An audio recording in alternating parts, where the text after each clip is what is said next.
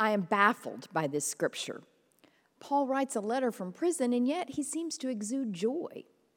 If I send you a letter from behind bars, I will be complaining about the food and the bed and the noise and the loneliness of being isolated. Paul, though, writes with joy, gratitude, confidence. He writes as a spiritual cheerleader. You might think from the tone of Paul's voice that he was only in prison briefly and he knew he would soon be released from the shackles. But Paul was actually in prison for a very long time. Of the 10 letters that we know Paul wrote in the New Testament, four of them were written from prison. And in one of those letters, he shares a list of his closest supporters and friends, shares their names, but by the time he writes this letter to Philippi, he no longer lists five of those friends. Perhaps the circle of his friends dwindled during his long incarceration. For months, I have been reading this letter to the Philippians and wondering how is it that Paul could write such an upbeat, uplifting, positive, supporting, and encouraging letter to the Philippians while he sits chained in a prison cell, awaiting a trial. I was discussing this text with New Testament scholar David May, and David remarked, I had never thought about how Paul may have woken up in the middle of the night and thought, this isn't going to be over soon. Paul is a good mentor, then, a good role model for those of us who face unexpected hardships in life. Surely, when he converted to Christianity and became a missionary, he never dreamed he would land behind bars for merely preaching the good news. Though we don't have time to review the whole letter, you can read all four chapters later if you want. It's just five pages. But here is my summary of what Paul writes Hold fast Stand firm. In times of crisis, hold fast to your faith. As he says in chapter 3, verse 16, only let us hold fast to what we have attained. Sometimes Paul finds the path to joy in the midst of dire circumstances simply by holding fast to his faith. But what does it mean to hold fast to our faith.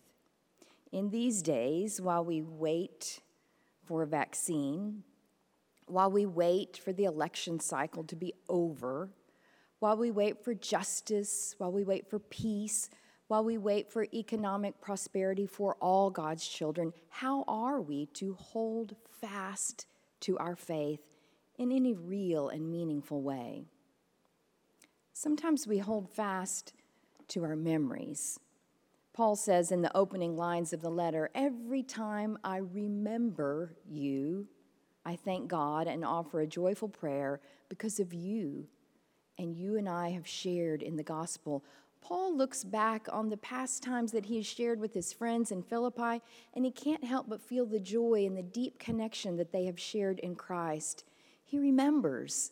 He remembers the friendship, the potlucks, the beginning of a house church, the plans they made together, the laughter they shared, the hopes for a better world that they could build by following Jesus together.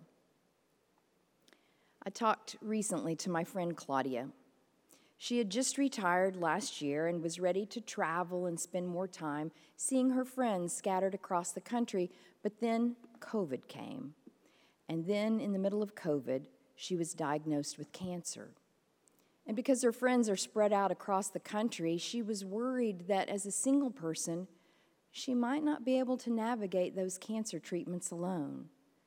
She wasn't even sure what to pray or how to pray or even who to pray to. Did she even still believe in God, she wondered? Or if so, is there a God who will even listen? But one day, she began to pray by remembering all the people in her life who have loved her. And she began to focus in on the years when she was growing up in Chicago and going to an Episcopal day school. And there were some good teachers there, some dear friends, And then she began to think specifically about how the school principal had, had cared for her and nurtured her, and how much he had invested in her as a student, how he always went out of his way to be kind to her and encourage her. And she began to focus on the warmth of his spirit. And the next day, she got a letter in the mail from him, which was odd because he had been dead for decades. But her mom had been cleaning out boxes in the family home in Chicago, and she had found a letter that the principal wrote to her at graduation saying that she was an excellent student, filled with vision and compassion, and that she would surely do well in the world. Paul writes, I thank my God every time I remember you constantly praying with joy. When you and I face uncertainty, whether it is personal, like a health issue, or communal, like a global pandemic, we might also hold fast by reaching back into our memory banks to plumb the depths of that reservoir of faith, a, a, reservoir that is populated with those people who have inspired us and stood alongside us and invited us to know the depth of God's love. Is that God of our past still here? Or maybe Paul means that we should hold fast to each other, hold fast to relationships, hold fast to the people around us in our real lives right now. Paul wasn't able to go to worship at the temple, he's locked in chains. He isn't able to have dinner with a friend, he's locked away in isolation. But what he writes to his friends is intimate and personal and powerful. You hold me in your heart. I remember when my first granddaughter, Ava, first began to talk, and she didn't have the grammar or the syntax down, only a few words, and she would say, Hold you me, instead of, Will you hold me? Paul says something similar to hold you me when he says, You hold me in your heart. Though he is literally in chains behind bars, he recognizes that his friends are also oppressed by the Roman Empire.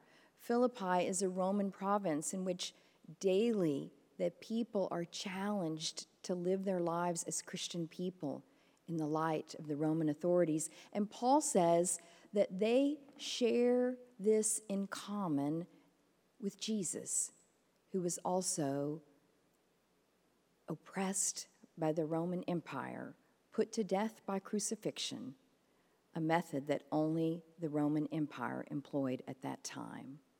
And so they hold on to each other. Last week, I read a story about holding on to each other in these challenging days.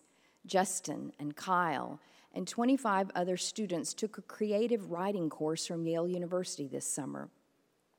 But Justin and Kyle couldn't go on to the Yale campus. They are incarcerated, but they participate in a program that Yale began two years ago to teach the classics to prisoners at MacDougall Correctional Institute in Suffield, Connecticut. The Yale professors and graduate students began the program by traveling to the prison to teach in person, but COVID made that impossible. The inmates do not have internet access, and so the courses would not be able to shift to virtual like so many other classes. So the Yale professors and students created a new method. Well, actually, it's a very old method. They mail the lesson plans and the course readings using snail mail. They go to the library, to the rare book library at Yale, and they make copies of classic historical texts like Langston Hughes' first raw drafts, and they mail them, you know, like put a stamp on it and mail it. And then the students read the lesson and submit their writings back through the mail. And some of the very best literary minds in America then write feedback on the student papers in the margins and send them back. One student wrote, he felt like his heart was finally being treated as it should. Another wrote, The course helped me to find my own voice. And one student remarked, The more I write, the more I discover the truth about myself, about the world, about it all. By holding on to each other, by collaborating with each other, these high school dropouts in prison and the literary leaders in the Ivy League formed an invisible and life giving bond. Last week, I got to see my parents for the first time in eight months. They live in a retirement community in Texas, and they have been on a 100% lockdown. But I got to see them outside for about 24 hours. We visited off and on. We did not touch, but we held each other. I hold you in my heart. Who is it in our lives today that we now have the opportunity to hold on to? Or is it that Paul is not so much holding on to other people, but holding on to God? Paul prays fervently that the day of Christ would finally come. He looks forward to that moment when, as the Lord's Prayer says, the one we say every week, Thy will be done on earth as it is in heaven. Paul pictures God's love overflowing more and more on this earth. Paul dreams of the purity of Christ revealed in our own midst. Paul holds on to God amidst the squalor and the stench of a prison cell where he is trapped in chains. It seems like you and I have also taken this time of confinement caused by the pandemic to reconnect with God. You know, for the first eight months of the church year, from July to February, we had about mm, 450 worshiping here each week. But after COVID hit and we had to move to online worship, our attendance for the next four months went up to over 700, a 70% increase.